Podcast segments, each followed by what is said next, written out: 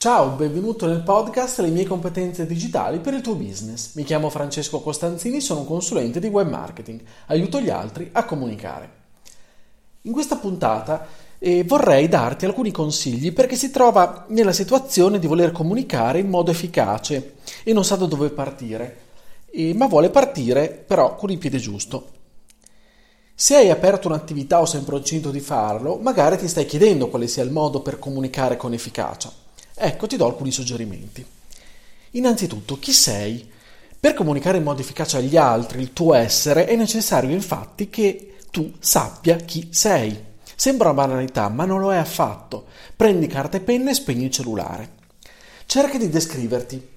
Utilizza meno parole possibili, però fallo in modo completo. Bandisci dallo scritto frasi come ventennale esperienza nel settore, mi raccomando.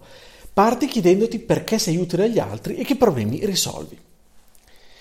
E quindi pensa al tuo cliente tipo, chi è, cosa fa, che stile di vita ha, quale percorso lo porta da te o da un tuo concorrente, a cosa è interessato. Se davvero vuoi, efficare, vuoi comunicare in modo efficace, devi conoscere bene le risposte a queste domande. Prova poi a pensare dove puoi trovare il tuo cliente. Innanzitutto, dove il tuo cliente ti cercherà o ti troverà. Sarà lì che dovrai concentrare il tuo impegno. Per comunicare, infatti, è inutile presidiare poco e male mille canali di comunicazione, curiamoci di quelli frequentati da chi ci interessa veramente. Poi proviamoci a metterci dalla parte dell'utente, come sempre dobbiamo fare. Crederemo alle cose che raccontiamo? Di cosa avremo bisogno noi per credere e fidarci? Costruiamo in primis autorevolezza.